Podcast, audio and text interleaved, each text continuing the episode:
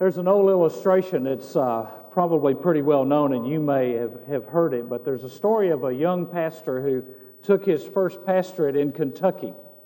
And on his first Sunday, he got up and he preached on that first Sunday about the evils of tobacco.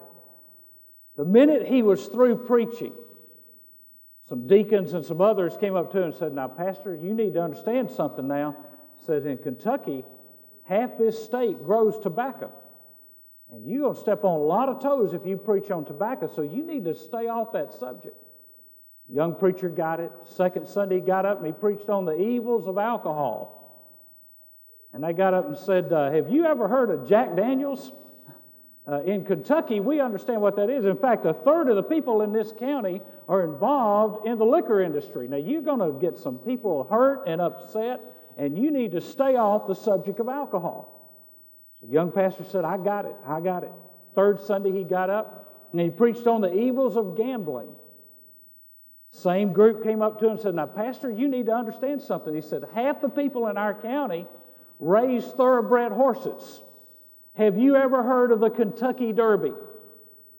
Then you need to stay off of gambling because that can be offensive to people. Young pastor said, Okay, I got it. I understand. Fourth Sunday, he got up and preached on the evils of scuba diving in international waters. Now, anytime anybody talks about stewardship or about money, people get uptight. But I like what John Maxwell says if you're going to have a giving church, you've got to take the stew out of stewardship. We talk a lot about giving at this time of the year. We talk about giving to others, about investing in others. We spend our money to give gifts to other people. Oftentimes we do that in hopes that they will give something back to us, which is the absolute wrong motivation for giving at Christmas. So that I will give so that I can get is the poorest motive that anybody can possibly have for giving. Jesus gives us an illustration in Matthew's Gospel, chapter 20, verses 1 through 16, of the issue of the heart when it comes to giving and to receiving. And he helps us to understand that if we are to be the church that he calls us to be, then as stewards of the resources that God has given us, in the matter of giving and receiving, we need to have the perspective of God on it. And so he begins in verse 1 For the kingdom of heaven is like a landowner who went out early in the morning to hire laborers for his vineyard. Now, there's a word here after hired that I want you to notice. Verse 2 When he had agreed, that word means to set a contract with. These people were working under contract. When he had agreed with the laborers for a denarius for the day, he sent them into his vineyard. And he went out about the third hour and saw others standing idle in the marketplace. And to those he said, You also go into the vineyard, and whatever is right I will give to you. And so they went. Again, he went out about the sixth and the ninth hour and did the same thing. And about the eleventh hour, he went out and found others standing around, and he said to them, Why have you been standing here idle all day long? And they said to him, Because no one hired us. And he said to them, You go into the vineyard too. When evening came, the owner of the vineyard said to his foreman, Call the laborers and pay them their wages, beginning with the last group to the first. And when those hired about the eleventh hour came, each one received a denarius. When those hired first came, they thought they would receive more, but each of them also received a denarius. And when they received it, they grumbled at the landowner, saying, These last men have worked only one hour and you have made them equal to us who have borne the burden and the scorching heat of the day. But he answered and said to one of them, Friend, I am doing you no wrong. Did you not agree with me? There's that contract word again. For one denarius, take what is yours and go. But I wish to give to this last man the same as to you. Is it not lawful for me to do what I wish with what is my own? Or is your eye envious because I am generous? So the last shall be first, and the first last. The components of the parable are there in front of you. The owner is the father, the workers represent us. Their work is their calling, verse 4. They're called to do a job. The pay has to do with rewards for being faithful and productive. But there's a problem in verse 10. Their attitude toward their service is they expected to receive more. Now, if you read this parable in its context, it is in the context of the encounter with Jesus with the rich ruler. And Jesus said, You've got to sell all you have, and then you can inherit eternal life. And he wasn't willing to do that. And so, on the heels of this, Jesus comes to teach his own disciples about this matter of stewardship and about living and, and about a perspective on life. If you take a parallel passage in Mark 10, verse 24, Jesus says, How hard it is for those who trust in wealth to enter the kingdom of God. Now, what is a steward? A steward is a manager of God's resources. When somebody talks about stewardship, he's talking about you and I being a steward. And to be a steward, we are to be managers of God's resources. It is the management of our time, our talent, and our resources for the glory of God. Now, if I am a good steward, then I have a healthy financial picture of what my life is supposed to be. I have a healthy picture of how I'm supposed to live, what my choices are, how I make my choices, what I give away, what I keep. All of that comes under the boundaries and the headings of stewardship. It is a healthy view, a healthy attitude, a healthy outlook and respect for the resources that God has given me. I love this quote by Elmer Towns Families are financially unhealthy because their attitude toward money, not because of their circumstances.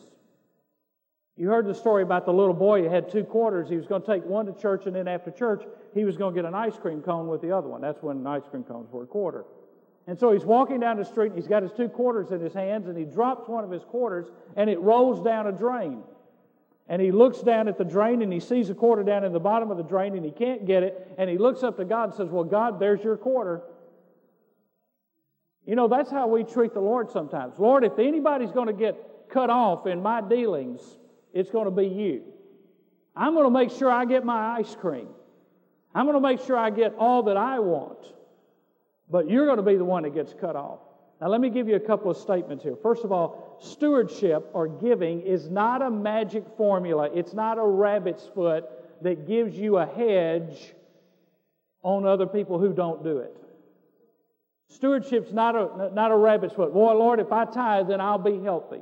Now, the prosperity gospel people preach that, but that's not what the gospel preaches. The gospel never says that if I give to God what is due God, I'm going to have an edge on pagans. Now, that's no reason to give. Secondly, stewardship is a matter of attitude, and it is an act of worship. Stewardship's a matter of attitude, but it's an act of worship. When I view my life as an act of worship, not just what I do on Sunday, but when I view my resources, my life, my investments, my home, my car, whatever it is, as belonging to God, then I begin to view my life and what I give as an act of worship, and what I keep, I keep not because I have to have it, but because God allows me to. And it gives us the freedom to give away and to not be land grubbers and, and stingy, but to be people who are giving and willing to give to other people. Now, in this parable, there are two kinds of workers. Number one, we've already mentioned that those who were given a contract, they agreed on a salary, and they agreed to work for that salary. Now, I want to tell you something. If people would just follow that biblical principle alone, there would never be a strike by any organization in America. If they just operated by, you agreed to work for this, you work for it, and you be happy about it. Now, if we follow that principle, we wouldn't have athletes in the last year of their contract renegotiating, or else they're going to take their money and walk. You see, we become so possessive and so obsessed with what are you going to do for me that nobody honors a contract anymore. Contracts are, mean nothing anymore. You can't have a handshake agreement anymore because everybody breaks even legal agreements. But these people made a legal agreement. You pay me this much, I'll work for you. No questions asked. They didn't ask about what happens down the road. They didn't ask about what happens five years from now or five weeks from now. They just said, okay, I'll work for you for that much money. But then there's a second group, those who had no contract and agreed to take whatever the owner thought was right. Whatever the owner thought was right. They said, you know, you, we'll go to work for you, and whatever you think is fair, you pay us. Now, it has been my policy in every church I've ever worked in that I have never asked my salary before I agreed to come to work at that church. Because I don't think a man called to ministry ought to be worried about what are you going to do for me. I think you just got to find out is this what God's calling you to do? Because if you do it on the basis of what are you going to do for me, what are my perks, what are my benefits, before you've already made your decision, then you're working for greed, not for God. And so you have to come to the point of being aware of why you do what you do. And so these people come for the time for the wages to be paid, and the last were paid first, and the first were paid last. And the problem is, everybody got the same thing. And those who were hired at the first thought this is not fair. They were furious. But they had no right to complain because that's what they agreed to work for. They had lost their argument, they had lost their case. Now, there's probably a court in Florida they could take it to and appeal it, but they had lost their case. Ah, oh, don't even get me started. now, to fully understand this parable, go back to chapter 19 and verse 27. Because this is the context of Jesus making this statement. And remember, stewardship is not just about your money, it's about your life, it's about your time, your talent, your resources. Chapter 19, verse 27. Then Peter said to him, Behold, we have left everything and followed you. Now, Peter must not have left everything because first thing he said after Jesus died was, I'm going back to fishing. So he must have kept his boats on the side somewhere, probably put them in dry dock just in case this thing with Jesus didn't work out, which is the way a lot of people approach their Christian life. I'm not going to cut all my strings because if I cut all of them, then I don't have any backup plan. He said, We have left everything and followed you. What then will there be for us? You know what Simon Peter wanted? He wanted a Christianity that paid off. Simon Peter wanted results from his investments. He, he was quid pro quo, payment upon services rendered. Simon Peter said, All right, Lord, I've given this. Now, where's the paycheck? I've done this for you. Now, where's the benefit? I, have served you with this. Now, where's my perk? What am I going to get out of this? How are you going to help me with this? I've done this for you. What are you going to do for me? And in the context of that question, Jesus gives this parable, and quite honestly, he gives a parable basically saying, I'm not here to barter with you, and I'm not here to bargain with you, and I'm not here to reason with you. I'm here as the owner to present to you an opportunity to serve me. Now, on the surface, this parable looks unfair because we live in a democracy and we live in a land where every vote counts, even if you're too stupid to vote. And so we think, well, that guy that's been working the longest, he deserves more than somebody else. God says, You're thinking with flesh. You're not thinking the way I think. Does a person that's been saved 50 years deserve more of the Holy Spirit than the person that got saved yesterday? The answer to that question is no.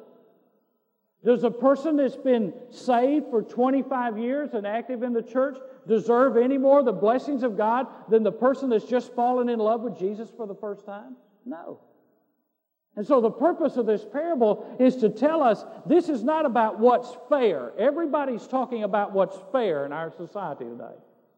This is not about what's fair. This is not about bargaining with God. This is not about this person I think subjectively deserves more than this person. And, and in looking at it in my perspective, I think this person deserves more than that person. That's subjective. Here's the bottom line Jesus teaches us here that we are to work and to serve and to give without any thought of reward. Now, boy, that will rattle your cultural cage if you think about it. That means that I'm supposed to give to God, I'm supposed to serve God, I'm supposed to minister to other people, whether I get anything for it or not because it is my obligation as a child of the king under his lordship to do what I do, not because I get something out of it, but because God has given me the privilege of doing something that's eternal. I reread again the book Duty by Bob Greene last night. And Bob Greene wrote a book about his father, who was a, uh, retired as a major in the Army, fought in World War II and it is about his father and Colonel Paul Tibbets, who was the commander, uh, the, ended, was a colonel, ended up a brigadier general in the Air Force that dropped the first atomic bomb. And in that interview, when he talks to Tibbets back and forth, and he sits over a table and talks to him, one of the things that he says to Tibbets is he talks about why they did what they did. You know, and Tibbets says, I did what I did because it was my job. And he, and he said, Did anybody ask you how you felt about it? He said, My feelings didn't matter. I was under orders. I was told to do a job, to strap myself to a seat, to fly a plane, and deliver a message. And that's what I did. And he said, You know, the difference between my generation and the younger generation is when my generation got out of World War II and we went to work, when we went to a company, we said, and they said, Why should I hire you? We said, We think we can help you build your business. Our first interest was in building the company. He said, Today's workers, their first interest is, What are you going to do for me? How much vacation time do I get? What are my benefits? What are my perks? How many six days? Sick days? What kind of health insurance do you provide? He said, Today's generation only cares about what the company's going to do for them. Our generation cared about what we could do to help the company. And that is a problem that faces the church today. There's a generation of people who have given to the church all their life because they wanted to help the company. And there's a whole generation of us that have grown up having been given everything and grown up in times of prosperity. And the only thing we want to know is what's the church going to do for me? If I do something for you, what are you going to do for me? Jesus comes emphatically and says the work itself is enough. The joy of giving is the gift itself that when I serve God, when I'm a steward of the things that God has given me, that whether I ever get any benefit out of it or not, that God in His sovereignty has given me the privilege and the responsibility of serving Him. And so I do it with joy, not with an expectation that I'll get something. And so let's go to the essence of the parable, and I want to give you about seven things here because in this parable, he's talking about what it means to be a good steward. And he never says in here, you ought to give because it's a tax deduction. Now, that's a perk, that's a benefit that you get. But I want to tell you something, folks. I believe you ought to give whether you get a tax deduction or not. If your only motive is to keep from paying Uncle Sam money, that's a pretty sorry motive for eternal business. You know, you ought to give just because God's first given to you. And so he doesn't say that you give to get a tax deduction. He doesn't say that you serve so that people will praise you and tell you how wonderful you are. He says the believer gives because God's given. God gave these men an opportunity. The believer is not to serve to anticipate a reward. We have nothing to offer God until God has given us this opportunity. These workers came and complained about their wages. What they did was they showed the owner their heart. At their core, they were selfish. Warren Wiersbe said, If we serve Him only for the benefits, we will miss the best blessing He has for us. We must trust Him unreservedly and believe that He will always give what is best. We had nothing to offer God until He gave us an opportunity. These workers just hanging around in the marketplace, they weren't going to make any money that day. And the guy comes up, the owner comes up, and he says, You know what? I'm going to give you an opportunity. Would you like it? Sure. Tell us how much you're going to pay us, and then we'll decide. You know, there's a lot of people like that in our culture. You tell me how much you're going to do for me, then I'll decide if I'm going to do anything for you. Jesus said, That's not the way you're going to be blessed. And these people didn't get as many blessings as they probably could have because of their attitude. God gave them the opportunity. Secondly, the field is the Lord's. Whenever God calls us to labor, whether it's at the church or whether it's with individuals or whether it's in a Sunday school class or wherever we are called to labor, that is God's field. In your job, when you're called to go out and make a living and to have a job, you are laboring in God's field. God has made you an evangelist, God has made you a witness in that community. I hear people say sometimes, oh, you know, I just need to get another place to work. I'm the only Christian in my place where it is just terrible. I'm the only believer there. Now, listen, man, you ought to be excited that God believes in you enough that He puts you in that situation. That He trusts you enough to be the only believer, the only salt, the only light in that environment. Quit whining about it and rejoice that God has entrusted you with those people and let God use you in that environment. You'll find out working with a bunch of Christians may not be all it's cracked up to be. Thirdly, the fruits of our labor belong to the Lord. Now, let's follow this. If it's His field, if we are His body, if our body is the temple of the Holy Spirit, then whatever we harvest in this field belongs to God. It doesn't belong to us. It is for us to give away, it is for us to invest in others. It's very easy for us to be possessive. Say, well, that's mine. I work for that. I deserve that. That's why we don't like the names on Sunday school classrooms because we had a Sunday school classroom in, uh, in Spartanburg and the men put a lock on that door, different from any other lock in the church, and they brought chairs in and bolted their chairs down. Said, This is our room. My pastor, Fred Lowry, said, Uh uh-uh. uh He kicked the door in, unbolted the chairs, and left the floor bare the next week. He said, You need to remember something. This church belongs to God, it doesn't belong to you. And no room in this church belongs to you. No carpet in this church belongs to you. No chair in this church belongs to you. No wall in this church belongs to you. It belongs to God. That is what it is here for. It's not here for you, it's here for Him. What we do here is for Him. You start putting your name on it, and God starts taking His name off of it. The fruit of the labor belongs to God. Fourthly, the Lord judges us by our faithfulness, not our fruit. You, you see, if those that have been working longer had obviously done more, and those that had only come in at the last hour had obviously done less. They had less to show because they had worked less. But God does not judge us by our fruit, He judges us by our faithfulness. There are people who serve in parts of the world where they can evangelize and witness and plant seeds for 10, 15, 20 years, and they only see one or two people come to faith in Christ. There are other people, they just open the doors and people come because of an environment or whatever is going on. And God doesn't say, I judge you by your numbers of baskets that you bring. I judge you by your numbers of professions of faith. I judge you by your faithfulness.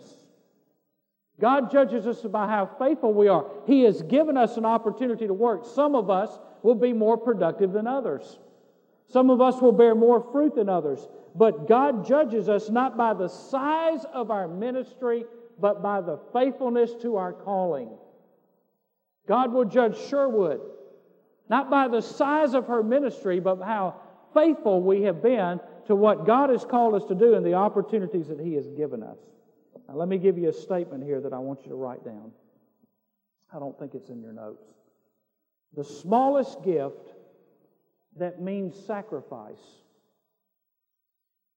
is greater than the larger gift that does not.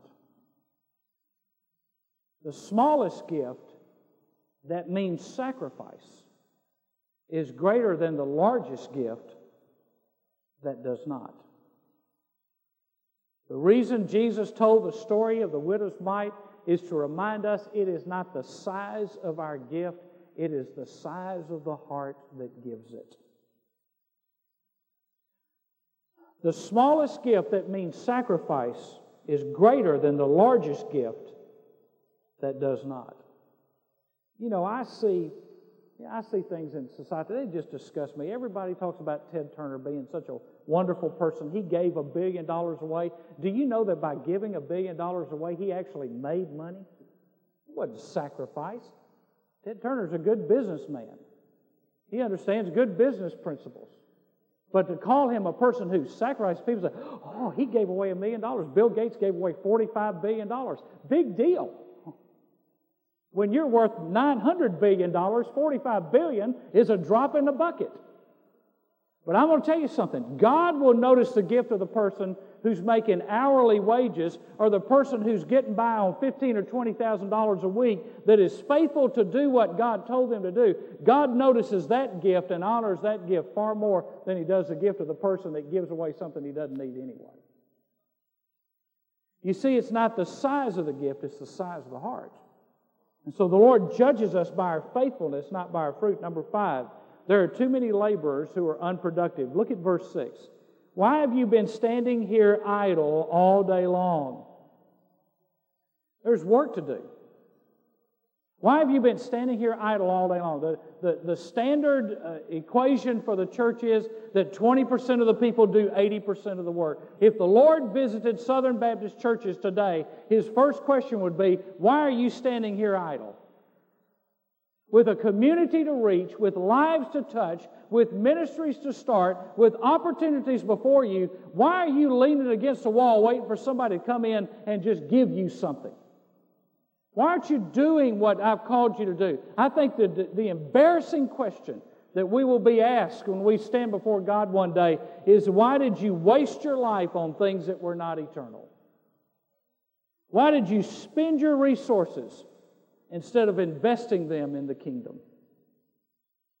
George Burns said, It's easier to make a paying audience laugh.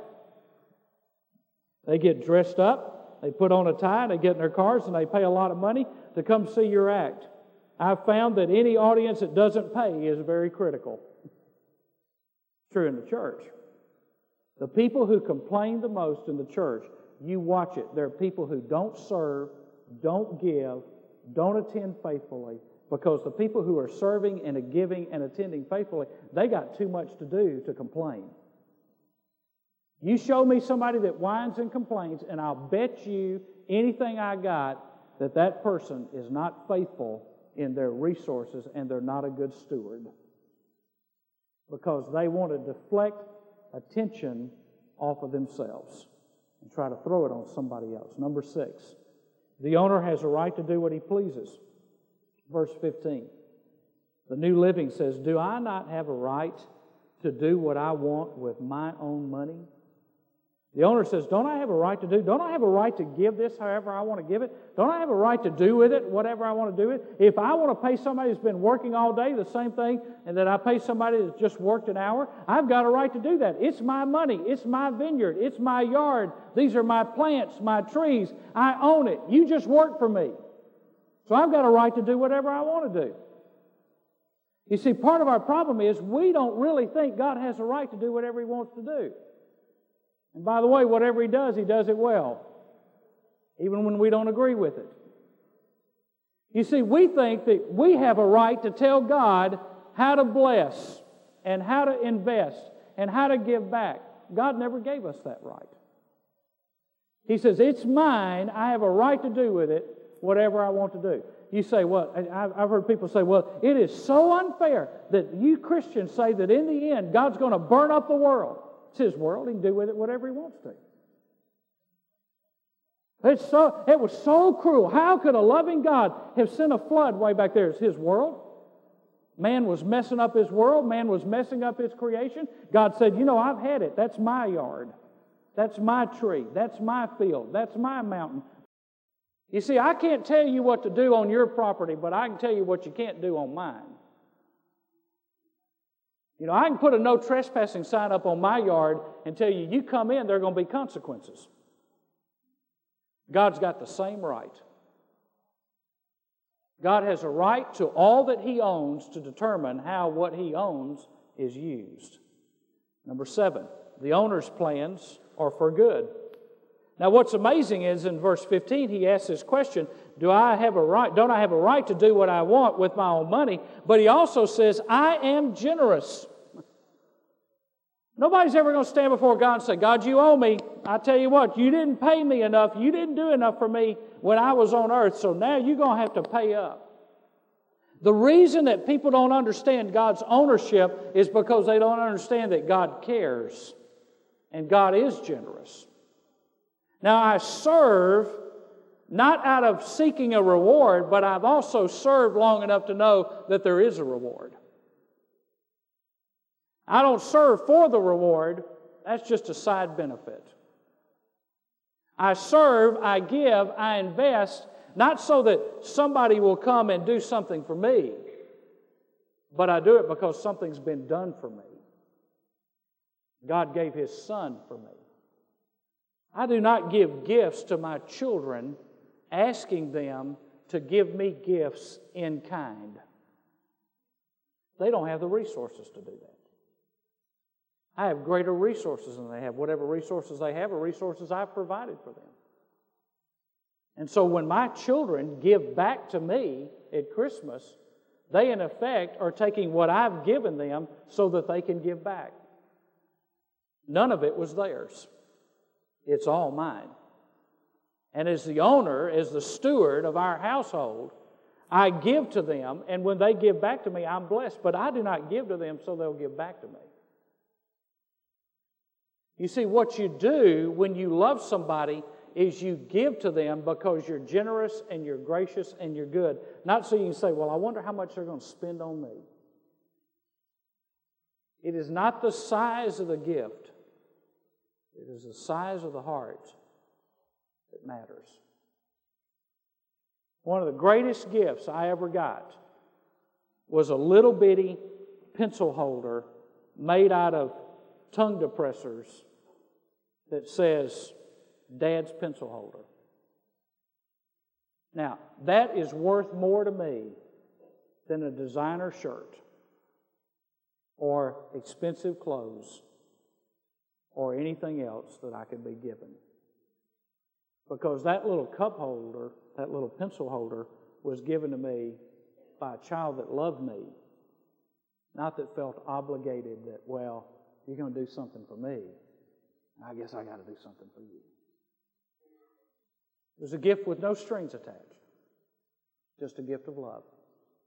And God says, You know what? I'm generous. I am generous. I'm going to be generous to you. Don't you believe I'll be generous to you? But most of us think God is Scrooge. God is generous. Number eight, faithfulness will be rewarded. Nobody's going to be shortchanged. Verse 4, he says, Go into the vineyard, and whatever is right, I will give you. Luke 6:38, given it will be given to you. They will pour into your lap a good measure, pressed down, shaken together, and running over. Now listen to what he says in Luke 6:38. For by your standard of measure, it will be measured to you in return. There's a pastor who had a church member who came to him and said, You know, I'd really like to tithe, I'd really like to give, but, but I just can't afford to do it because if I start tithing, I can't pay all my bills for the month. And because if I take 10% out, then, then there's no way I can pay my bills. And so this pastor said to this church member, Let me ask you something. If you will, by faith, write a check and tithe, Will you do that if I promise you that as your pastor, I will make up whatever the difference is at the end of the month? And the guy said, Yeah, I'd do that. He said, Oh, I see. You trust me, a mere mortal, to make up the difference more than you trust the sovereign Lord of the universe who owns a cattle on a thousand hills to make up the difference. The next week, the man wrote a check. 28 years later, he's still giving to God. And he's never missed paying his bills. The scripture says, Trust me, try me, prove me, says the Lord. And see if I will not open up the windows of heaven and pour out a blessing which you cannot even begin to comprehend. But I want to tell you something. If He never opens up the windows and blesses me another day of my life, I have no reason to complain because I have had the privilege of serving in His vineyard. I have had the privilege of investing in His work. I have had the privilege of putting my hand to the plow to do something that will last beyond my life. I've had the privilege of giving, sometimes out of my riches and sometimes out of my poverty. But I've had the privileges of doing it, and I want to tell you something. God's blessed that faithfulness. Not always in material ways, but God's blessed that faithfulness with relationships and with opportunities that I could not put a price tag on. The things that I've been allowed to see and the things that I've been allowed to do and the blessings that God has brought my way have not been because I gave a certain amount of money. It's been because I've recognized that God is the owner of all things. That any gift, that any ability, that any talent, that any job that He has given me, I am to be a steward of that as long as He gives me opportunity to serve Him. And so, whether I'm a long term laborer or a short term laborer, I know that my God is generous. And I know that I can trust Him to meet my needs according to His riches in Christ Jesus. You know why most of you spend your life anxious? And you know why the number one reason for divorce in America is not immorality, it's finances. You know why? Because you've never trusted God to supply all your needs according to His riches in Christ Jesus. And you are miserable and you're unhappy and you're uncomfortable when pastors talk about money for one simple reason you don't believe that God is good. I want to tell you something God is good all the time. And all the time, God is good. Even on days when it's dark and uncertain,